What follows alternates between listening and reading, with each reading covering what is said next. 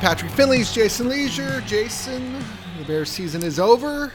We will find out this week just how much more mop-up there is for them to do. We'll talk about that and more coming up on Hallis Intrigue. Think on your feet for our Fast and Curious 5K, a one-of-a-kind race hosted by WBEZ and the Chicago Sun-Times on Saturday, July 27th at Humboldt Park. More info and early bird registration at wbez.org/events. Jason, it is 9 p.m. Central as you and I sit in the lobby of the press box at Lambeau Field. The Bears are 8-point losers, and the Packers are going to the playoffs. The Bears, as you and I sit here right now, have questions about their future. Some of them won't go away anytime soon, like what to do with Justin Fields.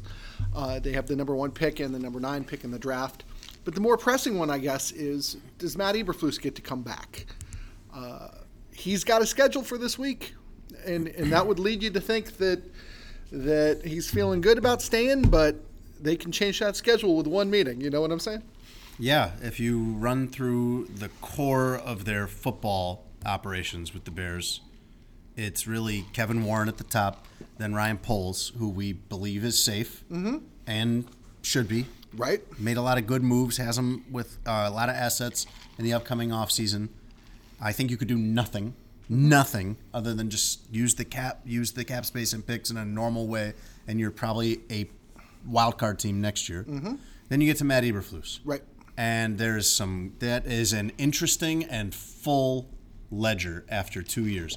Let's say, and I'm not saying that this is how they'll do it or even that this is fair, but let's throw out his first year. Okay. Let's throw that out for the sake of this discussion. Let's throw out 3-14 with a 3-14 roster that I don't think anybody else would have done any better or any worse with. You're looking at just this year with what he had this year. There was enough talent there. They were right to shoot for the playoffs this year, and they're short of that. And there's been a lot of problems. There have been three pretty bad late game collapses. Two of them epic collapses. The worst blown lead in Bears history against the Broncos, as far as number of points they were ahead and how late in the game they were ahead. Just a disaster game against the Lions. And then that Browns game was bad. I mean, 10-point lead in the fourth quarter, you should win. Right. But at least it wasn't, like, historic. Right. The offense has never been fixed at any point. There have been two assistant coaches left for non-football reasons under Matt Eberflus's watch, including longtime wingman and confidant Alan Williams. And every time that there was a mess of some kind, Matt Eberflus made it worse with what he said at the podium. Was not able to convey that it was under control. That's a heavy negative side of the ledger. Okay. On the positive side, the defense looks great. It looks really good. It is an elite defense over the second half of the season. That is something Matt Nagy never could have said in any meeting, that, hey, at least I got my side of the ball figured out. Matt Eberflus has done a good job with player development. There are these young players. You don't see anybody outside of Valus Jones where it was a reasonably high draft pick, and you say, that's really stalling. That's really not happening. And you see some later round picks like Terrell Smith that are looking pretty good. They also like Matt Eberflus. Ryan Poles would not be inclined to fire the first head coach that he hired in his career after 2 years. So there's a lot to weigh. Matt Eberflus, after the Packers game, as he has for the past few weeks, Pat, talked a lot about the future, talked a lot about player evaluations. And when he talked about the future Sunday night in Green Bay, there was a lot of us and a lot of we. This doesn't sound anything like Matt Nagy in his final 6 weeks, when it was so clear to everyone, including him, what was going to happen. This doesn't sound anything like that. If Matt Eberflus gets fired, he will absolutely think that is unfair. John Fox's last game with the Bears was in Minnesota, and I remember we went in the press conference room, and the first 2 or 3 questions were about his future, and he eventually said, now, if you have any questions about the game, I'll answer those, but I don't want to talk about the future anymore. And so then we didn't ask any questions, and he got up and left. When these breakups happen, it's usually ugly and messy and gross and apparent to kind of everybody in the room. I wouldn't qualify this as that at all. Now, they wouldn't be crazy to bring him back, whereas I think with Fox and Nagy and Trestman, that would have been absurd. I thought that, I mean, I was looking at our season predictions today. I thought they'd go 7-10. They went 7-10. What did I have? I don't know. I didn't make probably 7 or 8. Yeah, it was. I think you, Potsy, and I all had 7 or 8. So this is about where we thought they'd be. I don't think any of us figured the league would be as bad as it was. A lot of mediocrity in the league, and you couldn't have, figured in the drama that came with the first half of the season.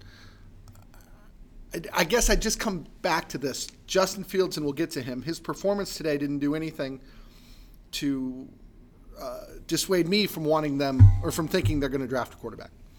And I think the best argument against Eberflus is if you're going to draft a quarterback, you might as well bring in someone whose timeline is the same. Yeah, absolutely. Let's get to Fields here in a second, but to your point, mm-hmm. Here's the hypothetical of they move on from Fields, they take a quarterback at number 1, and next year looks a lot like this year, underachieving. Mm-hmm. Although maybe it wouldn't be underachieving when you have a rookie quarterback in there. And you can't take another season of that with Eberflus. You fire him. Now in 2025, you're hiring a head coach, but the quarterback is already there. And maybe that'll be a good thing. That happened, I think, with Justin Herbert. Maybe that's a good thing. It also happened with Mitch Trubisky and Justin Fields. That's the problem. That's right. The Bears' bad history here. And that's the part that Kevin Warren really needs to look at, because you had Matt Nagy stuck with a quarterback he didn't draft in Mitch Trubisky. You had this staff comes in, and there's a quarterback that they just drafted, number 11 overall, so he's not going anywhere. And clearly not the quarterback Luke Getsy would have wanted. And vice versa, by the way. Luke Getsy is not the coordinator that Justin Fields wants. I'm sure of that. Right. And now you run into the possibility of doing that again. With Kevin Warren, he's going to be here as long as he wants to, pretty much. I mean, Kevin Warren has the longest shelf life out of any of these guys in terms of job security. Right. And if he is looking at it from the big, big picture, not just big picture like how's the rebuild going, right, the big, big picture of how the Bears run as a company and as an organization, That has got to at least give him some hesitation, Pat. I think it does. I think we need to be careful, though. When they hired Warren, he talked about how he'd have a voice in football decisions and about how essentially he'd be the one to do the hiring and firing of the general manager. I think George said that too, right? Right. That this guy's in charge now, not me. But he's in charge of the general manager, who's in charge of the coach. And I think Kevin Warren is a very, very bright man. I don't think Kevin Warren is the person you should turn to ask whether the X's and O's of the coach make sense, or whether the whether they should draft a quarterback in the draft. Like, this is a Ryan Poles decision, and I think we can sit there and say Kevin Warren's Ryan Poles' boss, but I can't imagine him doing whatever he wants to do. I think that he is the power behind Ryan Poles, not anything beyond that. Assuming that Poles is now his partner and his GM, and now he's signing on now to a GM that he didn't originally hire, because that's another kind of out of order piece of how this was assembled, as usual with the Bears. But I think two things on that, Pat. I don't think that Ryan Poles would go against Kevin Warren's judgment on Matt Eberflus. I think that how I imagine that going, and Kevin Warren has been everywhere and nowhere all the time. You see him all the time, you hear nothing from him. So we don't know yet. He is this mysterious factor in this whole situation. I know what time he wakes up every morning. I know that. I know that he planks. That everyone has hoped would be the closest thing the Bears will get to selling the team and putting someone else in charge, and really holding them to much higher standards than what the last 40 years have been like. I think that Kevin Warren would say to Ryan Poles, if you want to keep Matt Eberflus, pitch it to me. And then Kevin Warren's going to say that I either buy that or I don't. Mm-hmm. And if Kevin Warren doesn't buy it, I don't think it's going to be a green light for Ryan Poles to do something that Kevin Warren isn't on board with. Yeah, and I think we're both saying a version of the same thing. I think we agree. Right. I think we're saying different parts of the same thing, but I think we see it the same way. Yeah, and that when you hear some fans talk about the Kevin Warren influence, I think the presumption from them is that he knows every little thing there is to know about the on-field product. I think he knows more than Ted. Yeah, but I don't think that's his job, number one. And number two, I think that's maybe a low bar as well. Mm-hmm. Justin Fields today looked a lot like the Justin Fields of the first half of the season. And his career, you've seen this. Yeah, numbers were bad. Blocking was bad. Run game was spotty. You know, this is a Packers team that gave up 30 points to the Panthers 2 weeks ago, Jason, and they gave up 3 field goals to the Bears today. I didn't think today would make or break, Justin, either way, but I think, and you argued this, that it would give his bosses something to think about as they go into the offseason. Safe to say that he left this on a I don't want to say sour note, but an unproductive note, right? Yeah, I think that the lasting image you leave, whether you're Eberflus or Fields, while percentage-wise this isn't much of the puzzle, this one game for either of them, I mean, imagine Ryan Poles. Let's say he's got all the data that we have before this game, and Justin Fields goes out there and lights it up. Torches them, yeah. Right. Yeah, 300-yard passing game, 4 touchdowns, whatever on the ground, wins. Mm-hmm. For the first time in 10 games against Green Bay as a team, not Justin Fields, but the Bears. While that wouldn't shift his stats much, that's not going to change his passer rating for his career or for the season even that much, or his yards per game or anything like that. But, boy, you walk out of here, if you're Ryan Poles, thinking like, ooh, man, that felt really good. That looked really good. Do I want to let that leave my building? And on the same way, there was downside for that in Matt Eberflus and Justin Fields' game today, where if Justin Fields had been a turnover machine today, then that is the thing you remember that is the last thing you saw as you go into an offseason where you're trying to decide between him and the unknown of Caleb Williams or Drake May or whoever else. And with Eberflus, you know, I don't think he comes out of this game looking any worse. No. If you'd had another one of those like Lions or Broncos level collapses, that's what I wrote. Oof. I mean, he didn't get blown out and he didn't blow a 20-point lead. Defense was fine. Yeah, I mean, defense probably should have given up a lot more points than it did. But they didn't. I mean, it held them to 17. Right. The Bears don't do that very often here. Right. Or anywhere against Green Bay. Right. I expect to win. Yeah, it's. I mean, with Justin, I found what Justin said interesting, Jason, and I want you to tell the people about it because it's what you wrote about. You know, he said all of his Justin Fields things, you know, about how he's not going to worry about it and about how it's not going to keep him from enjoying his life in the offseason, about how the Bears had the number 1 pick last year, too, and that was fine, and it didn't bother him. And that whole approach is admirable. I think we both respect that a lot from him. Is he 24, I think? Yeah. I mean, we were talking about this today. He's handled all of this very well. I think it's a very short list of people that can handle the pressure of being a Bears quarterback, and I think he can do that. And then at the end, he kind of says, well, if this is it, you know, thanks everybody. Like it was, I found it charming a little bit, but I also found it to be the first. Literally, it's the last thing he said after we've been asking him for 3/4 of the season about the potential that he won't be here next year, and it's kind of the first time he really, I think, embraced the idea that that's a very, very realistic possibility. It says a lot to me, Patrick, that it's uncertain enough in his mind that he is saying, you know, goodbye just in case. Right.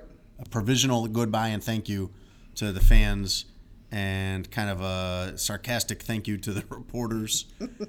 What do you say? We made his life just a little bit harder. But think about what you usually do with the players that you like.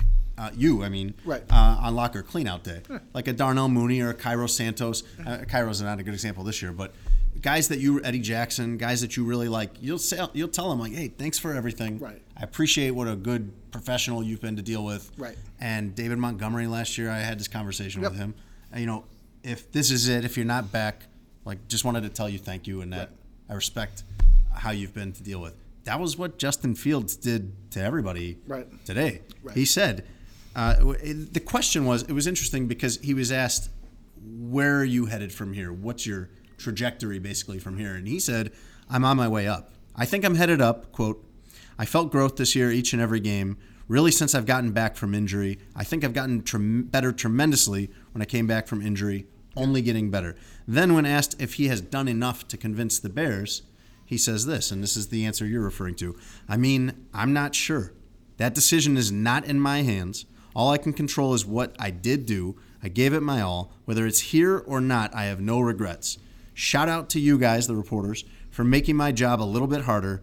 To the city of Chicago, love y'all. Appreciate the fans and the support from all the Bears, you know, and in case this is my last rodeo with y'all, appreciate y'all for everything. I mean, that's goodbye. Yeah.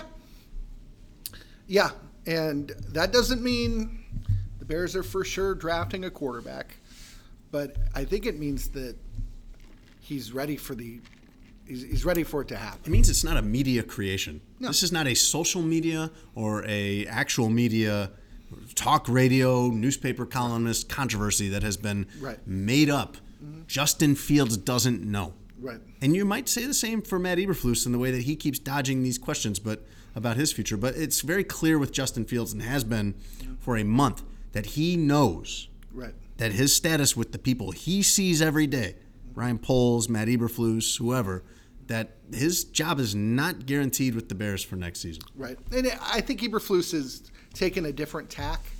If anything, and you and I have talked about this, I think Eberflus has seemed more himself the last 6 weeks, 8 weeks. He seems much more relaxed when he's not putting out fires, Pat. Sure. And I don't know whether that comes with a – I don't know whether he has a handshake agreement to stay or whether, you know, he's been assured, hey, man, don't worry about this. We'll just worry about it. You know, we'll at the end of the year, we'll figure it out. Or I don't know where that peace comes from, but he seems to be at peace with it in a way that we – I mean, as we've talked about, the last couple coaches we've hired or covered who've been fired haven't acted that way. The mistake the Bears are making, if they are, in fact, keeping Matt Eberflus, is once again in the public handling of this because there have been so many opportunities, including Sunday, where that could have been conveyed and squashed all of the speculation.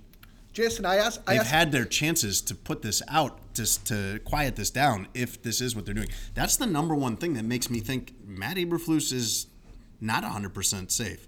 Because while everything points to that, all the momentum is in his favor, this would have been really easy for them to put out there. I mean, I asked Kevin Warren about it Friday. We heard Ryan Poles on the pregame show today essentially give a similar compliment that Kevin Warren gave, which was, boy, he's been really steady at the wheel when things have been unsteady around him. He got better with pressure. That was more or less what he said. That is a nice way to say something nice about him without having to address his record or how many wins and losses they have. And Ryan Poles did that. If you think back to the last time Ryan Poles spoke, November 1st, when things were very bad. Right. 2-6, I think, and another assistant coach David Walker, that day. Ryan Poles spoke very highly of Matt Eberflus, but it was not what I would call a vote of confidence. Culture is what you talk about. Assurance. Culture is what you talk about when you can't talk about progress. Right? Not necessarily. I mean, there's good organizations that talk, like the Steelers and the Miami Heat, that talk about their culture, and things generally go well in those places. Right, but they have wins that go with it. Yeah. What you talk about when things aren't going well is talk about trying hard. Right.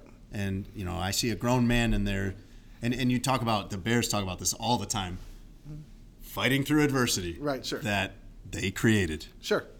No one does better rallying from a 6-game losing streak. Also, no one does better at having a 6-game losing streak. Matt Nagy, who lost 4 in a row, then 5 in a row, then 6 in a row, made sure it wasn't. Are we working down the ladder? So are we? I mean, Getsy and Fields, are they on the same rung, or Fields is more important? I think Getsy. So I think Getsy's below. I think Fields. Getsy's in trouble. I think Getsy's the last rung on the ladder here. I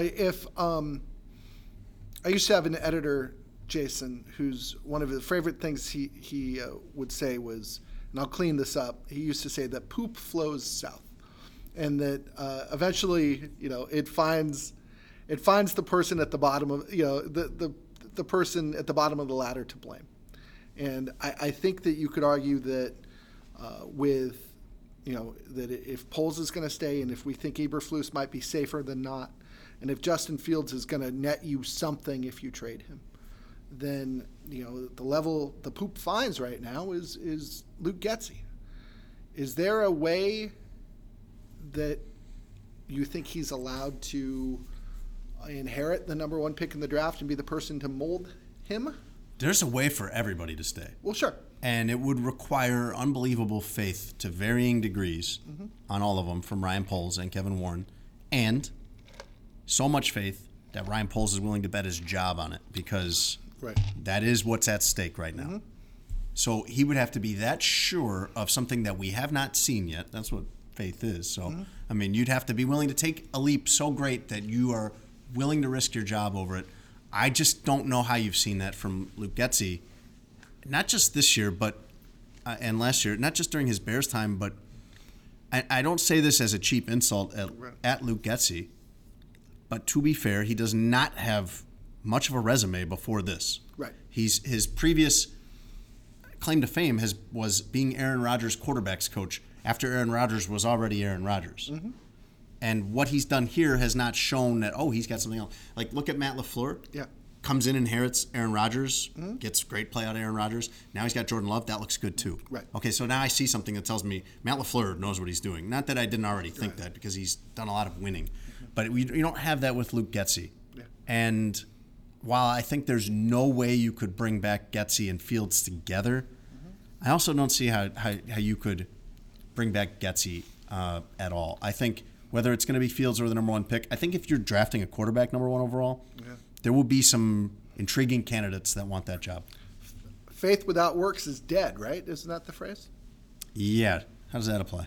I think if the Bears are going to – the Bears can have all the faith they want in Luke Getsy if they want to bring him back, but they need to add. They need to give him more stuff. And, you know, this is on his play calling, absolutely. But, you know, you say, you know, there's a way to bring everybody back. If you bring everybody back, you better be adding Marvin Harrison – two other first-round picks. You better be adding, you know, a center, maybe a left tackle, you know, a second tight end, two more wide receivers. And you better be willing to get fired over all that if you're wrong, because that is what will happen.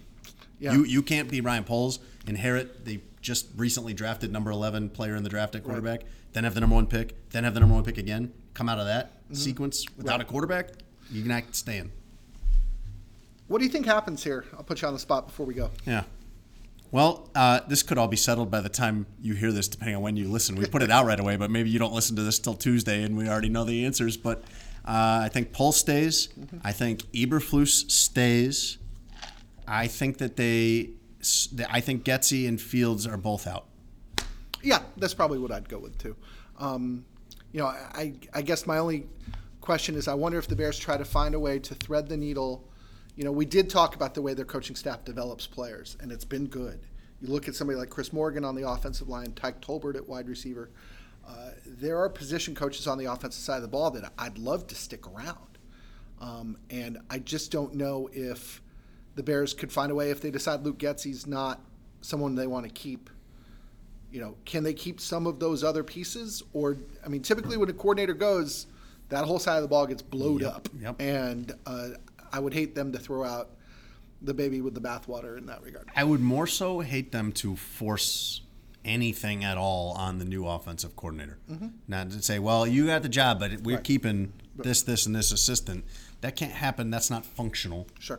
You need to bring in an offensive coordinator that you have so much confidence in that not only are they going to pick their own staff and reset all the position groups and whatever, which, you know, you could lose those guys any given year anyway, but that person becomes, whoever it is, integral in picking the next quarterback. That person becomes almost as loud of a voice as Eberflus, if not equal to Eberflus in making that decision.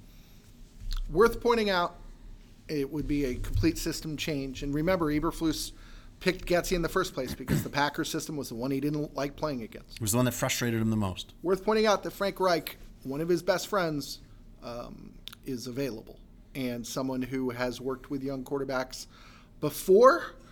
I think that might be a hard sell, given that the young quarterback he worked with this year in Carolina was so awesome that he got him fired.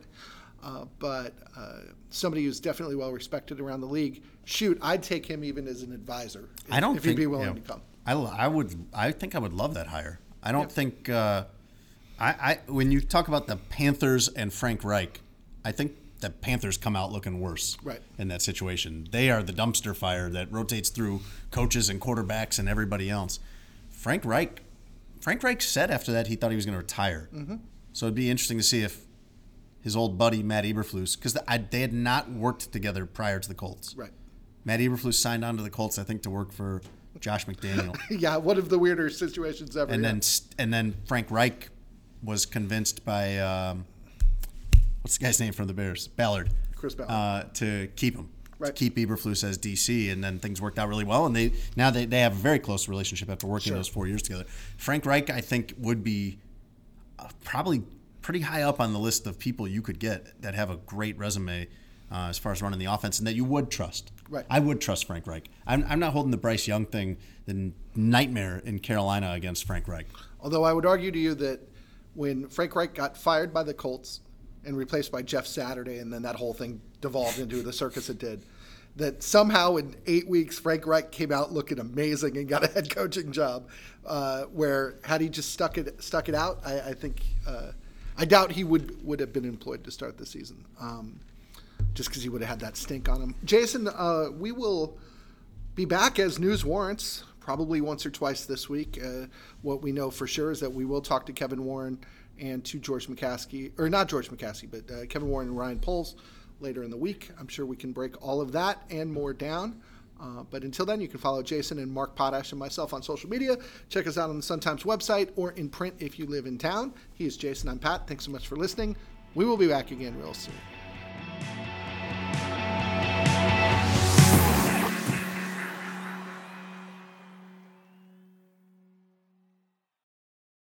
Thanks for listening to the news live on WBEZ and NPR. The WBEZ stream sounds great in the kitchen on your smart speaker and anywhere on the WBEZ app. Listen every day.